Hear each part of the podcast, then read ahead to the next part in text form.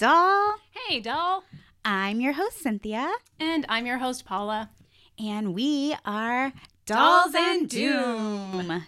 Today, I am going to tell you the story of the Girl Scout murders.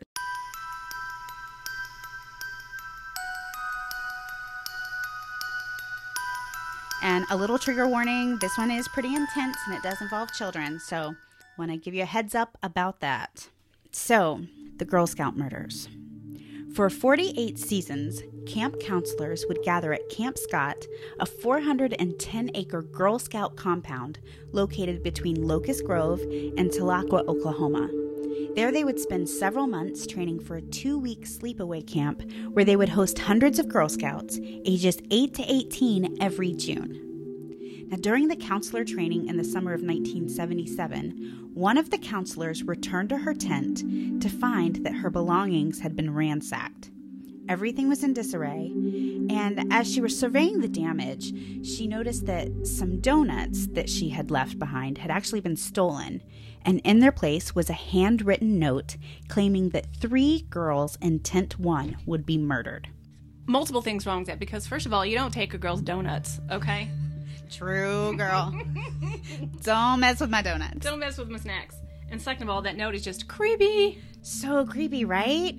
And, you know, there's a couple things I think we need to keep in mind when we picture this scenario. So, first of all, these counselors were very young. They were like 18 and 19 years old. They're still children. Right. They were technically adults, but in many ways, they are still kids themselves. Secondly, this was 43 years ago. So, times were very different. Oh, yes. And I think if this happened now, we'd be calling the police, hopefully, and taking it seriously. But back then, it was really just passed off as a prank. So that counselor actually threw this note away. Even though later authorities would try to recover it, they never found this note. Oh, that's so frustrating. I know, right? I don't think I would have thrown it away. No, definitely not. But, you know, easy to say what I would have done. True. So over the next couple of weeks, again, while these counselors are still in training, they notice that items just continue to go missing and things keep being moved around. But again, it was all just passed off as someone fooling around. Now, I think it needs to be said that the parents who are considering sending their children to this upcoming sleepaway camp were never told of any of these strange happenings. I can tell you as a parent, I would be pretty upset if I found out that someone had made a written threat to children at this camp and no one ever told me. Oh, absolutely. And I don't even have kids, and that's just wrong. Yeah, it's really scary. But for whatever reason, the camp chose not to share this information. The first official day of camp was June 12th, 1977, and even on that very day, before the campers arrived, 2 men who did not belong on the premises and were only described as men wearing army-type boots were seen walking around in the woods right behind the tents. Now, again, this should have sent up red flags, but it didn't. So no one ever looked for these 2 guys? I think they looked for them, but that was it. They just, you know, a couple guys walking around. That was the end of it. Okay. That day, later, buses unloaded hundreds of campers, and they were all sent to their assigned units to get settled. So Camp Scott was divided into 10 units, the most isolated of which was the Kiowa unit. Now, I looked at a map of this entire camp, and I could see that this particular unit was situated back much further into the woods and in a much denser terrain. The Kiowa unit had a total of 8 tents. 1 was for the counselors, and the remaining 7 housed the Girl Scouts, whose tent assignments were based on their ages. Each tent held 4 girls, except for the very last tent, tent number 8, which only had 3 girls on this first night. Now, those girls were Denise Milner, who was 10 years old, Michelle Goose, who was 9, and Lori Farmer, who was only 8 years old and was actually the youngest camper in all of Camp Scott. Her birthday was actually later that week, and she would be turning 9. She was super excited for her first sleepaway camp, and her parents had actually debated between 2 different camps, but ultimately settled on Camp Scott for Lori to go this summer. Michelle had gone to sleepaway camp the year before, and she couldn't wait to go back. Her only stipulation was that her mom had to take care of her African violets while she was away. Oh, that's so sweet. She had a green thumb. I know. I love plants too, so I get it. That was cute. Now, Denise was more of an introverted child, and though she had originally expressed interest in going to camp, as the time approached for her to actually go, she started to get nervous and she changed her mind. Now, her mom was really trying to help foster independence and help Denise try new things. She told her to just try it for one night, just give it one try, and if she didn't like it, her mom would come pick her up. So, reluctantly, Denise agreed. Strange little side note. Later that day, after Denise was dropped off, Denise's 5-year-old little sister started asking her mom a bunch of strange questions about death. And she actually told her mom, quote, "Tomorrow, everyone is going to die." Okay, that's just too creepy. What a coincidence. So strange, right? All of the tents in the Kiowa unit were arranged in a crescent-type shape, with the counselor's tent being the very first in this semicircle and tent number 8 being the very last. And there was actually a building containing the shower and the bathroom in the middle. But unfortunately, this building actually blocked the view of tent 8 from the counselor's tent. Okay, that's just not smart planning. It's really very separated. If you look at a photo, it's pretty far out there. The fact that they put some of the younger girls in that tent also seems strange to me. Yeah, I feel like the younger girls should have been closer to the camp counselor. That's what I would think too, but again, not what happened. Now, I was never a Girl Scout, and I never went to sleepaway camp, so I really didn't know what to picture when I heard this word tent, but I Googled it, and just imagine a wooden platform with a canvas top and sides. And inside was just enough room for 4 cots. So on this first day, the girls arrived to get settled. They may have had time to do a few outdoor activities, but the scheduled bonfire and some of the other opening day events were actually canceled due to the fact that it started raining pretty heavily around 7 p.m. And because of this downpour, all of the girls were instructed to go back to their tents and write letters home to their families. I've never been either, but I've always wanted to go, and I would love to be in a tent on a rainy afternoon in the woods. I think we should plan a camping trip. Okay, I'm in. You and me. Okay, but I'm not stealing your donuts. Girl, you better not. At bedtime, the counselors checked on all of the girls. They made sure everyone was where they were supposed to be. And once they saw that all of the campers were safe and secure, they made their way back to the counselor tent. Now, this may change your mind about wanting to go camping. At around 2 a.m., Carla Wilhite, who was one of the counselors in the Kiowa unit, woke up to some strange noises. She said it was unlike anything she had heard before. She described it as being low and guttural, a mix between a frog and a bullhorn. She said it didn't sound like a human, but it also didn't sound like an animal. She woke her roommate up to listen, but the noise suddenly stopped. She decided to go investigate, and when she did, she saw a dim light out in the distance around where the tree line would have been. So she turned her flashlight on and pointed it in the direction of the light, and the light in the woods immediately went off. So she just stood, she watched for a bit, and after a few minutes, the light came back on, and it started moving. Every time she would turn her flashlight on, the light in the woods would go out. Whoa, this is creeping me out already. So scary.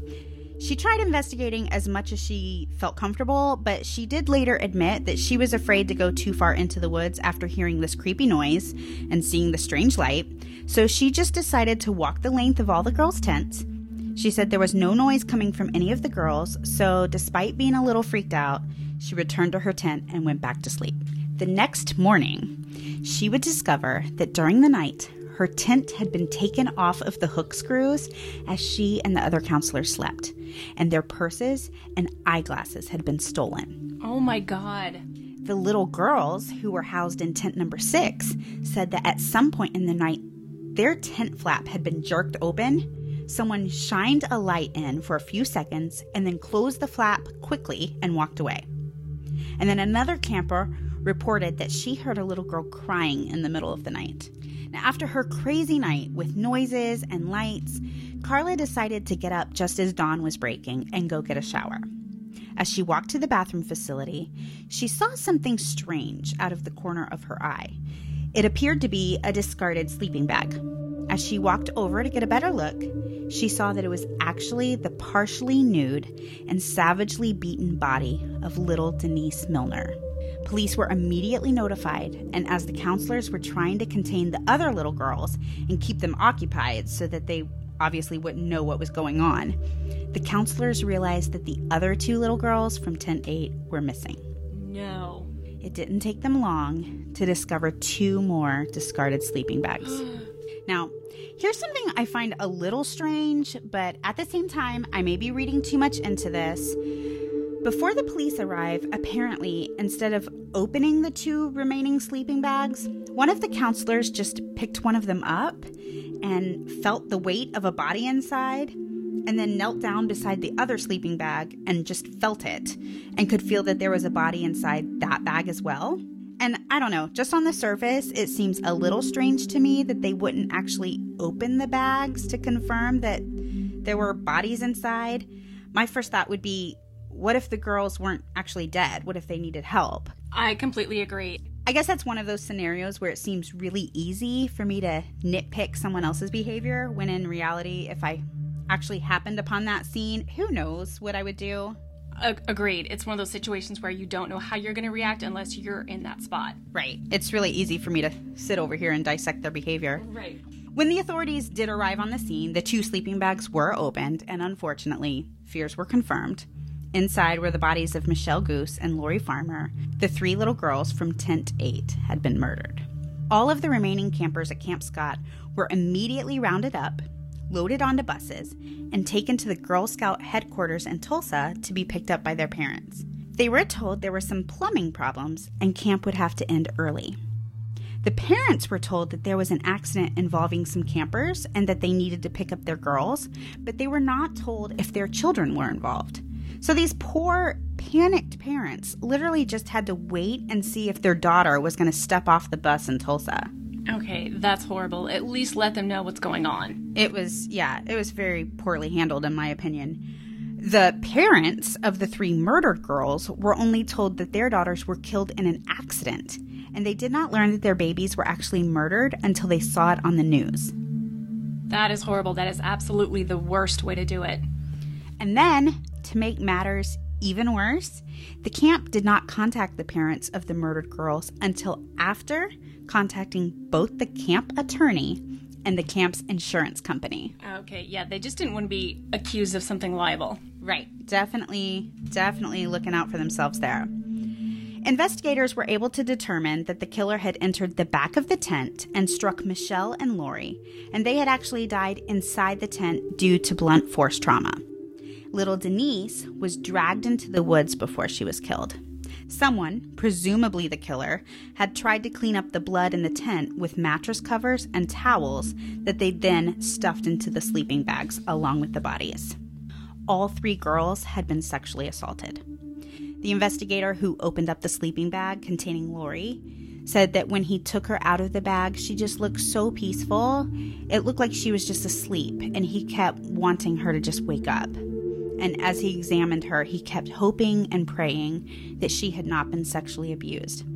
At this point, he knew that the two other little girls had been abused sexually, and he said he would have tried to find a shred of peace by knowing that just one of these girls had not been. But he could tell by the way her underwear had been pulled up and twisted to the side that she had been. Now, this was a really experienced law enforcement agent, and he, along with all of his colleagues, was absolutely gutted that someone could do something so horrific to these girls. He said the girls had been handled with excessive force, and he described it as overkill. It always seems worse when it's children. It's just so unfair. For sure. And, 8, 9, 10-year-olds, I mean, that's so young. These were just tiny little things. It's really sad. Innocent little girls who, of course, don't understand what's going on or why. It makes me sick. While they were assessing the scene, the investigators started asking questions. Why were some of the counselors' glasses taken?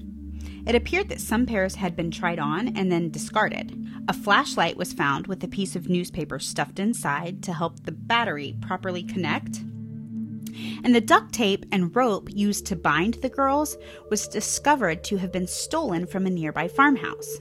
Now, this farmer cooperated completely with investigators and was ruled out as a suspect, but unfortunately, the press hounded him and reported as if he was the murderer, which led to him having to be hospitalized.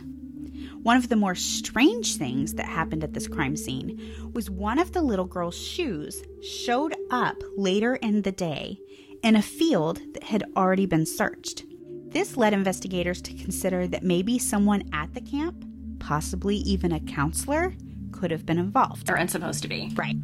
Now, this area surrounding Camp Scott had a very large Cherokee Indian population. And there was a Cherokee man by the name of Gene Hart who had been convicted of kidnapping and raping 2 pregnant women back in 1966. He bound and gagged these 2 women with duct tape and rope, stole their eyeglasses, and wore them as he raped and sodomized them. After the rapes, he left them in the woods to die, blindfolded, bound, and gagged, with their nostrils taped shut so they could not breathe. Miraculously, they were able to free themselves from the restraints and escape and get help. But get this, they reported that while their attacker was raping them, he made strange, animal-like, guttural noises.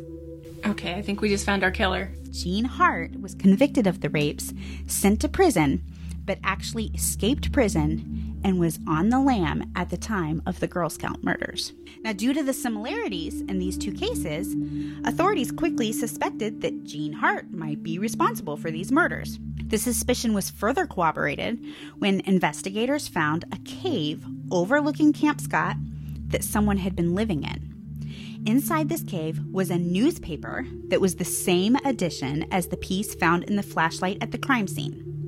They also found some of the missing eyeglasses from the camp. They found more duct tape, lace panties, and 2 photos of unknown women. Now, the newspaper, the eyeglasses, and the duct tape all linked the inhabitant of this cave to the Camp Scott crime scene. But they just had to figure out where these panties, and even more so, where these 2 photographs came from. Now, the Cherokee believe in a type of magic, and that may not be the correct word. My great-grandmother is actually Cherokee, but I never met her, so there's a lot I don't know. I wish I did. They do believe in things like shape-shifting and special ceremonies that medicine men perform to help ask for things like guidance or protection. So one of the detectives went to the Cherokee people and asked for their help. A medicine man performed a special ceremony, and immediately after the ceremony was completed, the investigator's phone rang, and the person on the other end was able to link those 2 photographs from the cave to Gene Hart. Apparently, Gene had worked with a photographer to have them developed while he was in prison. Now, despite being a terrible human being, if we can even call him human after he raped 2 pregnant women. Seriously. Gene Hart was actually considered to be a bit of a hometown hero.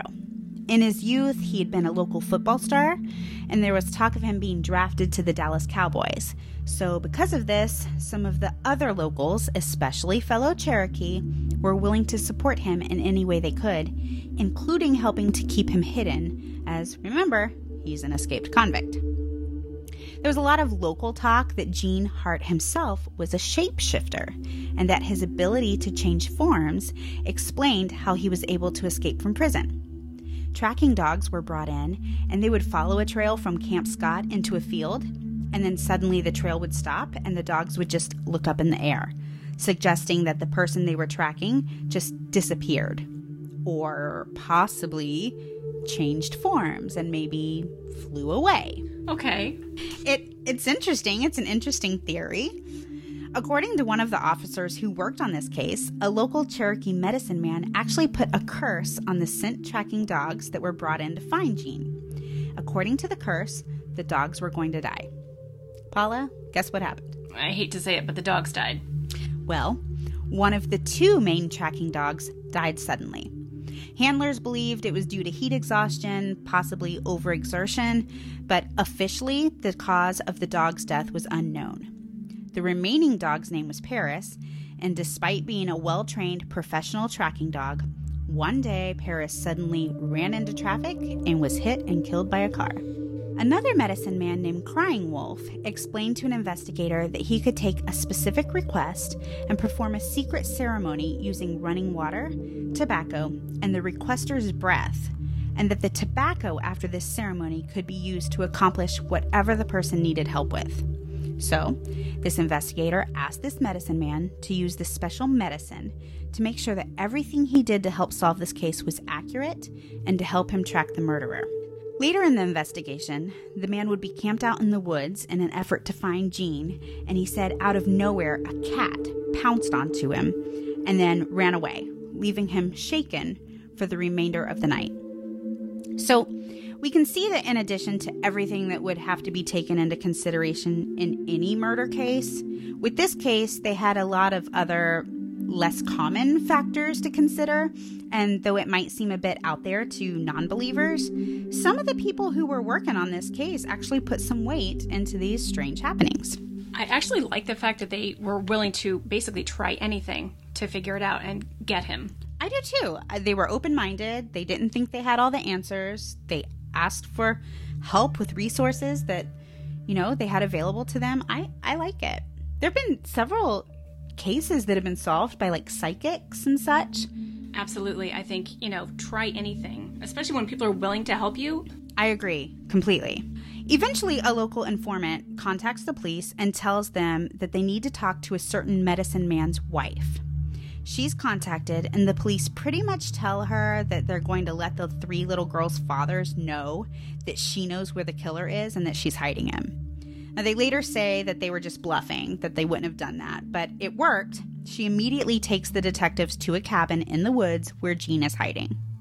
Now, when Gene sees the detectives, he tries to run, but with guns pointed at him, one of the officers asked Gene if he wanted to die that day, and Gene stopped. As he was arresting Gene, that investigator who had used the special medicine tapped his feet and, quote, took his medicine back. He then said to Gene, "You killed those girls?" And Gene replied, "You'll never pin it on me." At the time of his arrest, Gene was wearing women's eyeglasses. When the cabin was searched, a small blue mirror and a corncob pipe were found. They belonged to a camp counselor and placed Gene at the camp near the time of the murders. During Gene's trial, prosecutors showed that Gene's hair matched the hair found on the tape used to bind Denise's hands, and even though Gene had previously had a vasectomy and therefore should not produce sperm, it was discovered that his vasectomy was unsuccessful and therefore he did still produce. There was sperm found on all three girls, but at the time this occurred, they were unable to match the DNA to Gene or to anyone else. Now remember, Gene still had a lot of supporters. All over town, you could see signs and t-shirts saying things like "Gene Hart for Attorney General" or "Stop the Mays County Railroad." There were benefit chicken dinners to raise money for his defense fund. Lori's mother said that she would go to a local restaurant and see a jar collecting money for Gene's defense. I'm sorry, but that poor woman, I can't even imagine what that felt like. I think I'd turn around and walk out. Like, oh yeah, me too. I couldn't handle it. No, that's awful. Michelle's mother said that when she walked into the courtroom, it felt like she was being treated like the guilty party, while Gene was treated like a hero. At one point, there were even 4 medicine men in the courtroom at once, allegedly trying to influence the outcome of the trial. Now, the prosecutors pointed to all the ways Gene could be linked to this crime, such as hair match and sperm match. The women's photos, the tape, and the newspaper found in the cave all linked to him. The mirror and the corncob pipe linked him to the camp. Due to rules of evidence, prosecutors were not allowed to bring in the prior rape similarities, as that was considered too prejudicial. Even though all it is pure fact. Right? The defense said that Gene's hair was only similar to the hair found at the crime scene, and they even implicated another man for the murders. Now, just an FYI, this other man had been ruled out with testing. The defense said there was a thumbprint on the flashlight lens that did not belong to Gene, and inside tent number 8 was a size 9.5 shoe print, and Gene Hart was a size 11.5. The defense brought in an ex-jailer who the sheriff had fired in 1973, and this man testified that he had seen those two photos that were found in the cave in the sheriff's desk, implying that some of this evidence linking Gene to the crime might have been planted. The sheriff took the stand and denied this, and even showed the property receipt signed by Hart, proving that the photos were in fact his property. During the trial, Gene did not take the stand. When the verdict was rendered, the courthouse was packed, and the scene was described as mayhem when Gene Hart was found. What do you think? I'm afraid it's going to be not guilty. Not guilty. The girls' families were shocked and said it was only second to the shock of hearing their daughters were dead. On the way home from the trial, Lori's mother stopped to pick up Lori's belongings, which up until this point had been held as evidence. She picked up Lori's shirt, her shoes, and her sleeping bag that had been a gift from Lori's grandparents. Gene Hart was returned to prison to complete his rape sentence, and a couple of weeks later, on the 13-year anniversary of the rape, Gene was lifting weights and running when he suddenly collapsed and died just before 7 p.m. Was it a heart attack or something else? Unknown. Just collapsed and died 13 years to the day of the rape. It seems like justice to me. Yeah, I agree. It's been over 40 years since Lori Farmer, Michelle Goose, and Denise Milner were murdered, and many people are still searching for answers. With the advances we've made in the decades since, more testing has been done on this case.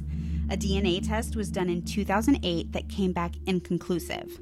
Another DNA test was performed as recently as 2018, but the results of that test are unknown. I am so curious to know what the results of that test were. Okay, so why are they unknown? Was there not enough to test? No idea. All you can find on it is that a test was done, unknown. So I'm really hoping we can get those results one day and hopefully finally give these families some peace and final for sure answers. Camp Scott was never open for even one more night and has remained abandoned for the last 43 years. I can only imagine the restless spirits at that camp. Scary, right? Yeah, and so heartbreaking. Oh, just awful. Anything with kids is like extra, extra awful, but just knowing in so many ways, this maybe could have possibly been prevented just with better security. And looking back, I think, would this have happened today? I don't know. I hope. I really feel that no, it would not have happened today. Me too. That's the story of the Girl Scout murders. Pretty rough. Yes, very, very heartbreaking. I did always want to be a Girl Scout. I never was. You know, okay, so I have a funny story. When I was younger, I was a brownie for 1 year, which is basically the prequel to being a Girl Scout. And my mom is the creative type, so she was the co-captain. And then the captain, she, for some reason, did not like me. I think it's because she was kind of jealous of my mom because she was the creative one. So when we all got together, all my friends were excited to see me and my mom come in. So one day we were going to some location to do brownie stuff, and I was helping bring boxes or whatever in her car. And she said, you need to tell your mom that you do not want to become a Girl Scout next year. I told my mom that I don't want to be a Girl Scout next year, which was a lie. I never told her why until I was in my early 20s. I never got to be a Girl Scout. How old were you? I was like 9 or 10. That's so sad. Yeah, well, shit happens, I guess. Some mean old lady. Yeah. Jealous of my creative mother. That's right. And your mother is pretty creative. She certainly is. You've told me some of the cutest stories about your mother. I think she would be my kind of person for sure. Well, that wraps up this episode. Thanks for listening. I'm Paula. And I'm Cynthia. And we are Dolls and Doom. Don't forget to check us out next time as we tell you a new spooky story. All right, bye. Bye.